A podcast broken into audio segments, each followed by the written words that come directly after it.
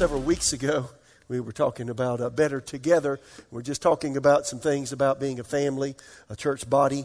And, um, you know, it's really odd that uh, in my lifetime, this is an unusual day in the sense that uh, it's a time of great individualism. Have you noticed that? And, and I think it, with the advent of technology, it's created uh, independent people who feel like they can do what they want to do when they want to do it anytime they want to do it, independent of anyone else. And the thing that should have brought us together, you know, like, like Instagram and Twitter and Facebook and all these other things, Snapchat, whatever, uh, it seems like they're dividing us. And instead of being closer, we seem to be fragmented. And, and in the middle of that, God wants us to become conscious that we are a body of believers integrated together and needing each other. Now, how many know when you say that, that goes cross grain of the way we live? Yes or no? It really it goes cross grain of, of American culture. American culture, we're individualists. We're rugged individualists. We want to do what we want to do when we want to do it. Nobody tell us what to do. But when we're in the kingdom of God, the concepts change. We become parts of a body, members of a family, interunited together, and what affects another should affect us. And you know what? If it doesn't, then there's something that we need to change. How many hear that? So, um, anyway, so, so we've been talking about some things along those lines, what we can do to be more conscious of one another, relate better to one another. Last time there were six things that I think it took two times there for me. Uh, six things that we need to remember. Remember God is body conscious, body of Christ conscious. We together create, how many know we create an atmosphere when we're together? And there's a presence here. Sunday, both services, there was a presence here. There was an atmosphere because our hearts are saying, God, I, I can't do life on my own. I need you. And and how many know he came? If you were here Sunday, uh, go get the video. I think you could probably see what happened here. It was really wonderful. So we together create an atmosphere. And those that say, well, I, I'm so small, I can't make any difference. No, you play a part as, you part, uh, uh, as you're involved in a local church, uh, in the, involved in the meetings, involved in the small groups, involved in volunteering, involved in reaching out to our community together. We create an environment that creates a place for God to do what He wants to do and that is bless and help and set people free. How many hear that? So, um, don't let yourself, number three, we said, don't let yourself be a cancer cell. Uh, a, a, cancer cell is a cell in the body that an invaders come in, changed it, and it affects to the negative uh, the cells around it, and it creates something that can actually uh, not only just create division in the body, but kill the body. So don't be a cancer cell. We talked about that. The way we treat each other is the way we treat Jesus himself. So I take it home for me. The way I treat Susan's the way I'm treating Jesus. Because she's closest person to me in this life, right? And the way I treat you is the way I'm treating Jesus. So, you know, if I want him to be, if I want him to snuggle up close to me, answer my prayer, listen to what I'm saying, how many know I got to treat him right? I treat him right by treating you properly. Right? And if I don't treat you right, how in the world can I pray properly? So it's a lot to think about. Then uh, we mentioned think, act, and speak unity. Went through the book of Acts, the first oh, six chapters or so there. Constantly they were in one accord, in one accord, in one accord, in one accord, in one accord. And as they were, the Holy Spirit manifest. People were saved, people were spirit filled, people were healed, signs, wonders, miracles. The power of God fell, all because they decided to walk in unity and we even looked at a place in Genesis 11, the Tower of Babel. The, uh, everybody had a common language worldwide. They were building an astrological tower. And God even said to those people who were heathens, didn't know Him, that's really the beginning of heathen religions, is the Tower of Babel. And God said, these things, these people are one. They think the same way. They're saying the same thing. Nothing that they've imagined to do will be uh, restrained from them. So God confused their languages. We know that today as the Tower of Babel, but that just shows you the power of unity. Any entity, a business, a group that can unify, there's tremendous power in unity. That's why the enemy fights so desperately in local churches to, to cause division, strife, discord, disharmony. Why? Because when we unify, the power of God comes. So I always want to be aware of that. So be a part of unity not disunity. Number six, allow uh, love to help you overlook the flaws and misdeeds of others. And uh, you don't have to look very far to see most of our flaws and misdeeds. Most all of us have a face that's not normal. your ears aren't, co- aren't common. You, you know, your nose is crooked. Your mouth's not, you know, whatever. I'm just saying, allow love to help you overlook the faults. Tonight, I want to talk about something that uh, I've shared many times, but it's a reoccurring theme. We constantly have new people come into our church, and, and you know, we're evolving, growing. So some of the things I have to share over and over again as a pastor, and this is something that uh, is personal to me, and I'll perhaps share some personal points tonight, uh, but it's bitter root judgments. And um, be careful about personal bitter root judgments and how they cause us to respond to the people that we interact with, both in our families, on the job, as well as in, in the local church that we attend. How many know that a local church is made up of unique individuals, right? From different backgrounds, and I always think of this way everybody has a page they're living on. You have a page that is the context of your life. You have a page for family. In your, on your page, I should say it this way page of life includes what you think about uh, mothers, fathers, uh, wives, husbands, uh, men, women, um, uh, what you think about what, what, just what you think about family relationships how you view yourself how you see your others in the context of relating to you where you are in, in that big picture. Uh, that's your page and also on your page is, is what you think about church a local church. If you've been in God like me for 42 years, my page has 42 years of experience, actually more than that. I was raised in a Southern Baptist church, so my page includes all the experiences I've had with pastors, with, with, with uh, people who were leaders in church, uh, friends I met in church, Sunday school teachers who really had an indelible print on my life when I was a young child. So on your page, you have all those kinds of things. If you've had negative experiences on your page, what we tend to do is judge life from those experiences that we've had. And our mind, our mind does two things fight or flight. And, and when trauma comes, when, when pain comes, when something scary shows up, so to speak, using that word quite broadly, uh, our minds have a way of, of moving us away from something that would harm us.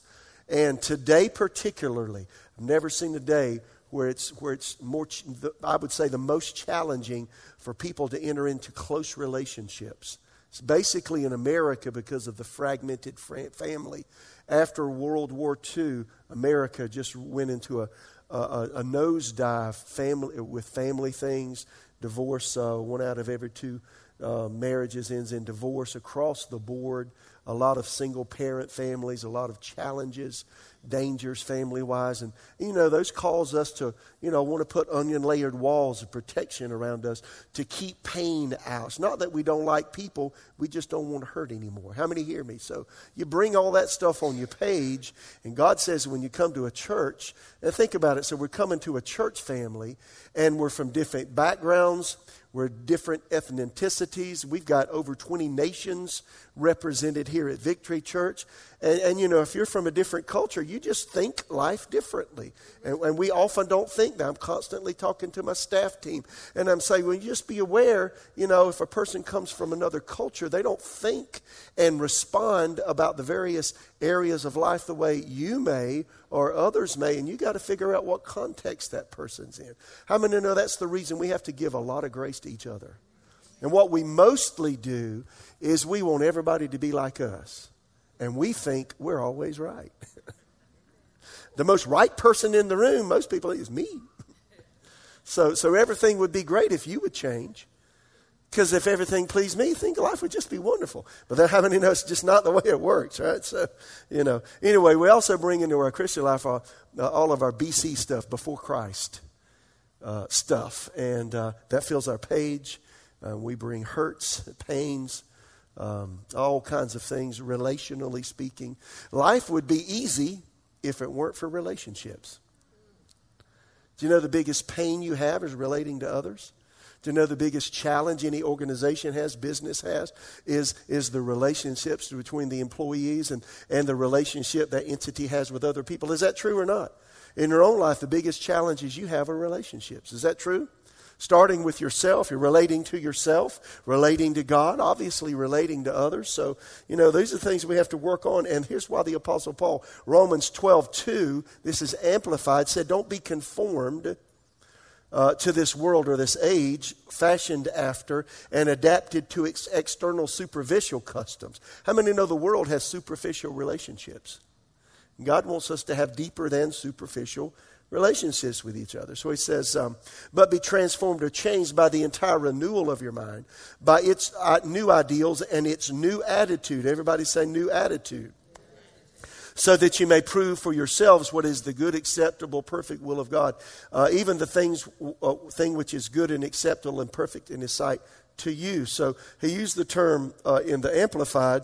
It's new ideals. Your let your mind be renewed by new ideals that is, that, that is uh, things that form the basis of what's important to you in life. New ideals and its new attitude. So, attitude, I, I, I've got a definition for attitude here. Attitude is defined as behavior representative of feeling or conviction, a disposition primarily grounded in affect and emotion, and is expressive of opinions rather than belief a persistent or a persistent disposition to act either positively or negatively towards a person, group, object, situation, or value. So, how many know we constantly are exuding attitudes? How many know you can exude an attitude just with body language? All right, for instance, let's do it.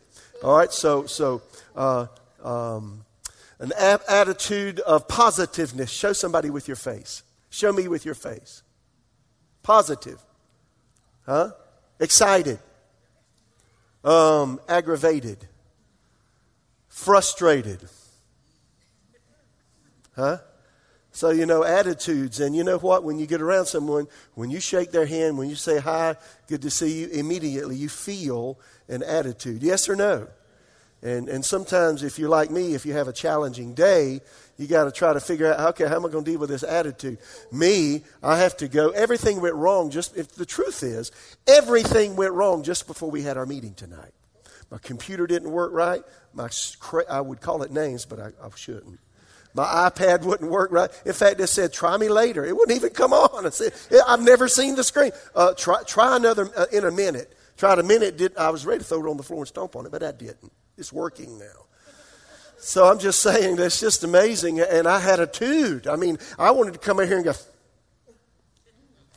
but I had to go somewhere and say, God, you've got to deal with my attitude because right now it smells pretty bad. And I don't want other people to smell it. How many hear me? So we have attitudes we have to deal with together. Another thing to think about is this in relating to each other. I'm going to get to the bitter root thing in a minute, but, uh, you know, every time we have an event, everybody has a different idea of how it went. And, and can you put that screen up? A plus B equals C. There it is. So, uh, um, so I got this from Chip Judd, and you know it just really makes a lot of sense. So there, there's a there's a the thing that shows just how relationships work, and something we need to be aware of uh, about how we deal with other people. A is the event. So something happens. We have an event at church. You have a small group meeting. You know, we have an uh, extracurricular event and we're together doing something. Okay. Uh, a is the event. C is the response. So let's say we had a fellowship time. Uh, what have we recently had? We just did something recent. What did we just recently? Mega Sports. So you were part of Mega Sports camp, you volunteered. So that's the event. And according to who you talk to, somebody would say, that was the best thing I've ever seen in my life. Another person said, That was the most disorganized thing I've ever seen. Another person would say, That could have been a whole lot better if we had just fill in the blank. You know what I'm saying? So, other person said, Man, that was just really, really tremendous ministry to children because the event and our response is determined by the B. That is, our personal frame of reference, filter, the, the event filtered through what we think through our page determines how we respond. And that's the reason local church stuff. I mean, churches, it's really sad. I don't like to say these things. Churches are known for splits. Is that true or not? Why? Why? It's because of this. Because everybody has different experiences and they're expecting others to line up with their page or what they've experienced. And when others don't, they don't understand. But you got to understand. And then we don't understand why people don't respond the way we do, why somebody will have an opposite response from us if we're volunteering to do something or, or we're involved in something together, you know, in, in church life. Why would they think that way? I thought that was a great time. Why? Well, it's because of their B. It's because of what they've experienced in life. It's the event filtered through them. So, how many know because of that, we need to give each other a boatload of grace? How many hear that? And you know, uh, I'm old enough to have just about, oh, not quite, but just about got it figured out that life is not about me. Life is not about me being happy. Life is not necessarily about me being fulfilled. Life is about me obeying God. Life is about me growing. Would you agree with that? And growing means changing. That means often God will put me in circumstances that I feel like round peg, square hole. I don't feel like it fits. It's abrasive to me, not so the other person can change, but so I can. Is that true? So often God puts us in a local church where by design you won't agree with everything I think, everything I say, everything I preach and minister, everything the, the person that oversees the ministry that you volunteer in, everything they do. And God does that on purpose because, you know, it's not because He wants to upset us, He wants us to grow. And He wants us to learn to appreciate and love others even when they don't do like, life like us. How many think that's important? One, one part of this, uh, one part of this uh, thing is Bitterroot strongholds is what I call them. I ministered on this many times. Uh, we need to make sure that we deal with bitter roots, and we have to deal with these things all the time. We don't realize it. But they're a part of how we do life because of the way God made us. Hebrews 12 15, New Living Translation, says this Look after each other uh, so that none of you fails to receive the grace of God. So he says, Watch out that no, and New Living Translation calls it, no poisonous root of bitterness grows up to trouble you, corrupting many. Now, just the verbiage there gives you an idea that something starts small, and as you go in life, it gets bigger. So, so like the weeds in my yard, I had some nutsedge that came. It comes up the same time every year, and they have chemicals you have to put on it to kill. And I don't like it because it grows that about that tall, and you got your grass looking perfect, and it's messed up.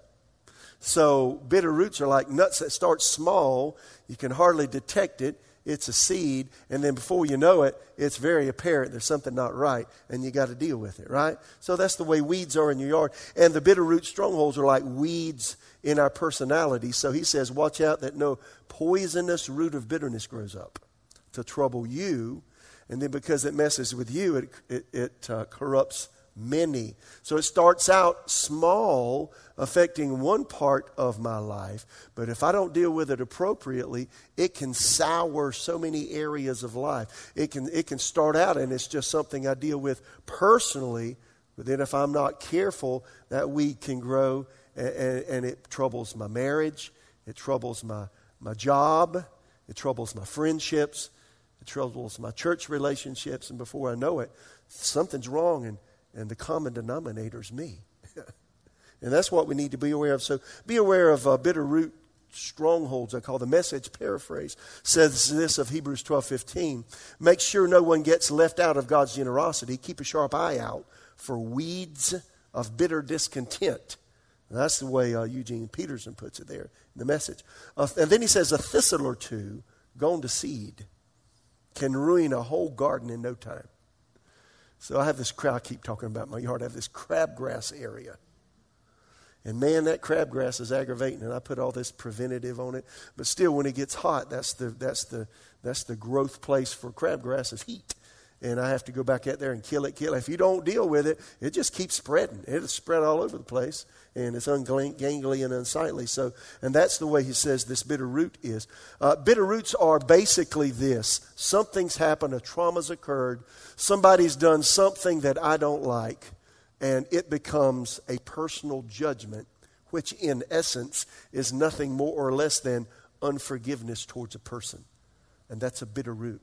So if you've been traumatized at any time by anyone about anything, the potential there is a bitter root. So we all have to deal with that. And I've got several, I'm looking at time, um, deal with several, I have several scriptures that mention judgment. So my judgment towards life beginning small and then it grows where it becomes a judgment towards some I, I mean listen i've talked to people.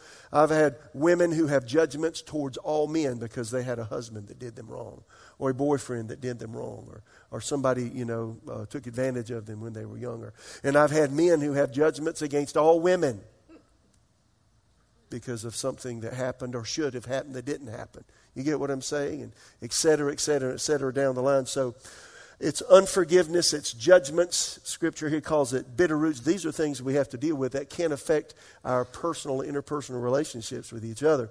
At Romans, I love Romans 2 1 Amplified. So good, therefore, you have no excuse or defense or justification, O man, whoever you are, who judges and condemns another. For imposing its judge and passing sentence on another, you condemn yourself because you who judge are habitually practicing the very same things you censure and you denounce. You know what we mostly find out is the things that aggravate us most in life are the things that we do ourselves and we see it in other people. Is that true or not? So, you know, it's just called judgments. The Bible is very clear. Just point blank calls it judgments. Jesus said this don't be judged, don't judge, or you will be judged. For in the same way you judge others, you'll be judged, and with the measure you use, it'll be measured to you. Why do you look at the speck of sawdust in your brother's eye? Don't pay attention to the plank in your own eye. How can you say to your brother, Take the speck out of your eye, when all the time there's a plank in your own? He said, Hypocrite, take the plank out your own eye. Then you can see clearly to help your brother. So, again, uh, bitter root judgment is basically an unforgiving thing we have towards some event in our past. It creates bitter root expectations. Here are some classic symptoms that there is something that needs to be dealt with. How many know a person's response is generally not the event they're responding to? If a person has an exaggerated response, you're, you're volunteering with someone on our dream team, you're in children's ministry, or you're an usher, you're a greeter in the parking lot, you're in an outreach, and somebody goes, and you, whoa, whoa, that was really tough. Why did they say that? Understand it's probably not the event that just happened. No, an event happened, but it got filtered through their B their experiences of life, which may be bitter. And it produced an exaggerated response. All of us have those kinds of things. So here's some ideas here. Um, uh, bitter root expectations cause irrational responses often to everyday living, everyday things. You hurt the very people you love. That's a potential bitter root. You push yourself away from those you really want to be close to. Hmm. You sabotage your own success. I could go into detail on all these, but I've got to say, you can figure this out, right? You explode in anger at small things. You ever, you ever done that? You ever seen somebody do it? Of course. You isolate yourself from closeness, or you run from commitment. Or here's a big one this is a common one. The response that you have to something far exceeds the event. You overly respond, that over response. There's something underneath pushing that. And we have to be willing to deal with those things. So, close church relationships and our services, again, on our dream team, volunteering, our outreaches, just doing things together. There, there's potential there for conflict. Most of those conflicts occur because of the B, because of the things we've had to deal with in our life. That's the reason all of us have to deal with our, um, our bitter roots. And I'll just tell you through my life. Let me tell you one thing. One way I found that the Lord is, He's so gentle that He won't. Aren't you glad He doesn't deal with everything at one time? And I found this out about the Lord. It's line upon line, precept upon precept, here a little, there a little. God said through the prophet Isaiah in Isaiah 28 11. And then we're changed from glory to glory. That is incrementally, not all at once. Wouldn't it be, I mean, you know, you, it's just the way you grow up. Uh, Sarah just had a baby. The baby's uh, two months old now. Uh, I'm sorry, a month old and uh, four weeks. And, um, and you know, some little bit at a time, one of these days. Uh, little by little it grows. But and that's the way and that's the way we develop and that's the way we grow spiritually. God doesn't pounce it. Even though we, we come to god with so many flaws the flaws are because our minds have been affected by so many things. And our emotions and relationships have been affected by so many things. And, and you've got to be willing a little by little to allow god into the inner recesses of your life. And that was what we were talking about sunday morning. That's why we need to have those sunday morning times. If you weren't here we had a time of waiting on god. And I mean, just really getting before God in His presence and talking about the things that produce inward pressure and that bother us. And when you have those kinds of times, a little bit at a time, I've just had God say, Can we deal with something? And sometimes I've said, No. and then I'll come back and say, Can we deal with something? And I've said again, No. And I'm going to tell you about God. He's gentle but persistent. And a little bit at a time, He'll just keep talking to you until you say, Okay, what is it? And then he'll, according to your response, he'll take you where you need to go in a little bit of time. At a time, will set you free. I'll just give you, I'm looking at the time, for a couple of, for instances, of how the bitter root thing works. I've shared this one. This is from my childhood. This is from back in the 80s, and I really had no idea it was there. I was probably, um, probably eight years old in the Lord, and I was already in ministry. I was in a full time position at a local church, in a large local church in Oklahoma. And I drove my secretary nuts, completely nuts. And um, uh, I was very demanding, and it, uh, I was second guessing everything. We would make appointments for this, this, not only at my job, but at my personal life. Uh, if, if I made an appointment, I had to make sure that that person was there on time. So I checked up on them four or five times. How many know it's like get a life and, and shut up and quit, right? And I, I, said, it was so bad, it was so bad, they made a joke of me at the Christmas party at the church I worked at because I was just this weird.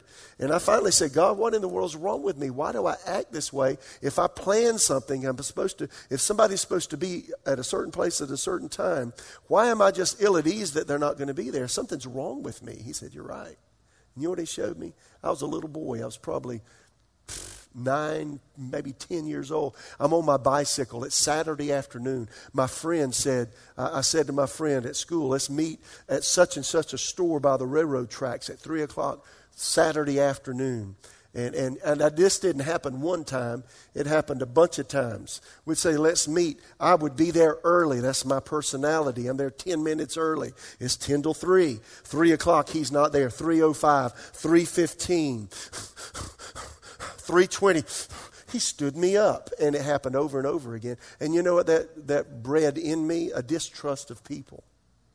To when I became an adult and had a job and I had a marriage and had responsibilities and had to trust others, I had a hard time trusting people. And, and I never got over the over behavior until I went back and said, God, I forgive my friend. I've got, I let him go. He owes me nothing for not showing up all of those Saturdays at 3 o'clock or 2 o'clock or 1.45. For letting me down, I forgive him. Once I let that go, that was a bitter root that I had to clip. Once I clipped it with my prayer, with my, by letting it go, you know what happened? A little bit at a time, when the angst rose, when I was wondering if somebody was going to be uh, on time for an appointment, I said, you know what? It doesn't matter. And today, am I that way now? Jesus help me. I have to ask the secretary. anyway, another, I'll tell you one other, and I've got to really hurry. But this was uh, six and a half years ago. Chip Judd was in my office, and uh, and you know we uh, we've been through a big reorganization the last couple of years. But prior to that, God just had to work in my life in such a big way, and I found that when somebody had any kind of constructive criticism for me, uh, I would feel hurt. I would get angry. Uh, and uh, and I would show it and, and I, I would I, I have an ability to talk you down. And so I found myself talking, I'm telling you, I can win the conversation. And my goal was to win this conversation because you're not going to show me wrong and you're, you're not going to show me a fault. I'm going to show you why I did that and that I'm right. I'm right and Chip nailed me. And this was, uh, in fact, I've got, I was going to read it. I don't have time, but uh, it was uh, November of 2011. I took notes. I put it in my journal so I never forgot it. And he said, "Did you? Why? Why are you acting this way?" Because he challenged something in my behavior towards my employees at Victory Church. And boy, I mean, I was angry. I was defensive. He said, "You're mighty angry and defensive." I just mentioned this You're doing this. What's up? What are you thinking? And you know what I was thinking about? When I was little, I got ridiculed constantly because I started school early, because my father bought my clothes. No kidding, my father bought my clothes two or three sizes too big so I grow into them. No, I'm not making that up. Uh, he cut my hair. I didn't like the way, I just didn't like me. And then people ridiculed and picked on me, and I took that personally. And, and it put a barb inside of me so that when I grew up, anybody that had anything constructive to say to me, construct, how many know constructive criticism's good? If you can't take constructive criticism, there's a problem. How many know that's true? All of us need that. I welcome that. And uh, feel free criticize me. Hey, I'm just joking, but you see what I'm saying. But you know, I had to deal with that, and I had to get before God. And it took me, it took me a period of time after Chip said that to me. I had to go before God in prayer, and I had to get this bitter root, and I had to deal with all of these people who said this and this and this and this, and my child. I had to make it right, and it took some time. Uh, now again, my staff will have to judge whether or not I take criticism now. I think I do it. I don't know. I don't think I'm perfect at it because I think anything you ever were, you can be again real quickly. How many hear me? But it's better. So, what about you? What are the things in your life that set you on edge? What makes you ill at ease when this happens or that happens in a relationship? Those are things that could be that could be bitter roots. And for all of us, how many know we need to give each other a lot of space and grace because of what I just said? You never know what a per- person's been through. You never know what a person's had to deal with in their personal life. So, in close quarters, like in a local church, like volunteering on our dream team, like being part of an outreach, or just being part of a fellowship, you're going to see you're going to see the other side of people. You're going to see their fleshly tendencies. You're going to see their idiosyncrasies that are not like you. You're going to see the the flaws. You're going to see the misdeeds, the misgivings. How many know God wants us to give grace to each other because of that? and for all of us. You know, when you when you think you see a flaw in someone else, don't forget. And God showed me this. Every time I point my finger at someone else, I got four looking back at me. So I've got all kinds of there might there might be something in someone else's life that needs to be dealt with. But you know what? That's not my business, that's theirs. My business is to love them, forgive them, accept them, and to overlook their faults. How many hear me? Ephesians 4 2 and Colossians 3, New Living Translation says, Make allowances for one another because of your love. So, how many know when somebody's acting out or acting way out of character for the situation at hand and the response is such an over response? How about pray for them? How about love them? Sometimes God will have you come and say, talk with them privately, not in front of everybody else, where it's demeaning to them, but say, Can I pray with you about anything? Seems like that really upset you. Can I pray with you? Instead of judging them, saying, Well, you shouldn't have been that way, can I pray with you? Can I help you? You know, lend a helping hand, not a slapping hand. You know what? If we'll do that with each other, it's amazing how we can grow together. How many believe God wants us to grow together? So, uh, again, pulling up bitter root judgments. Here's what I encourage you to do this. If, if there's an overage in your life, maybe on your job, you know, there's a situation in the office. Maybe, you know, have you ever had a person and you don't know why, but just looking at that person aggravates you?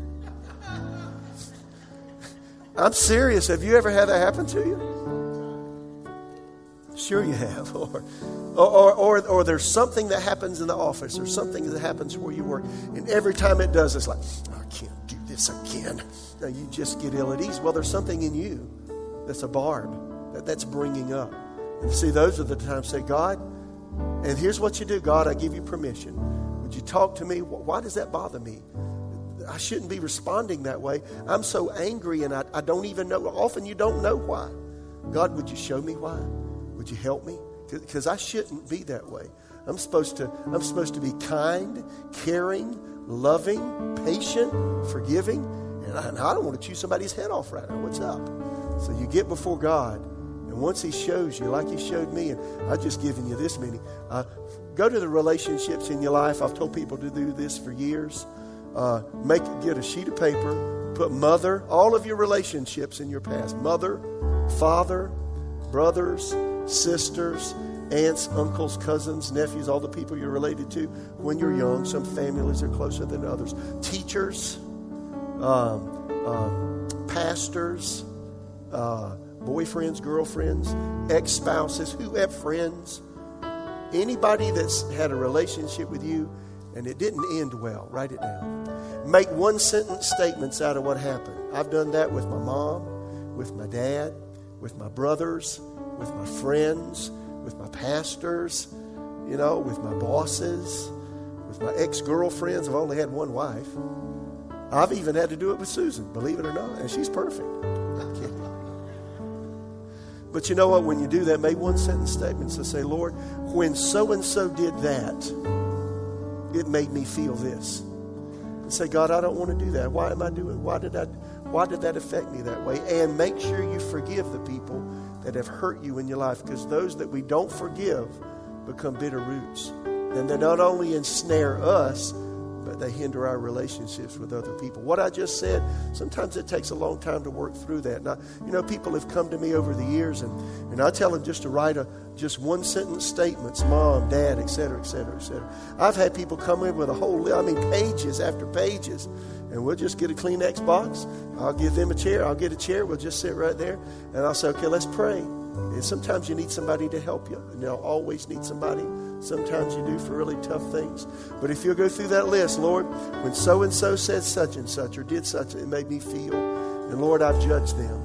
And Lord, I make a choice today to forgive them. The people in the room today, all of us need to do these kinds of things. If you keep, if you keep stumbling over something on your job or stumbling over something in your life with, with, with uh, the church that you attend or stumbling over something in your marriage or with your children or in your own person, there's something behind it, and it's a weed that we have to pull called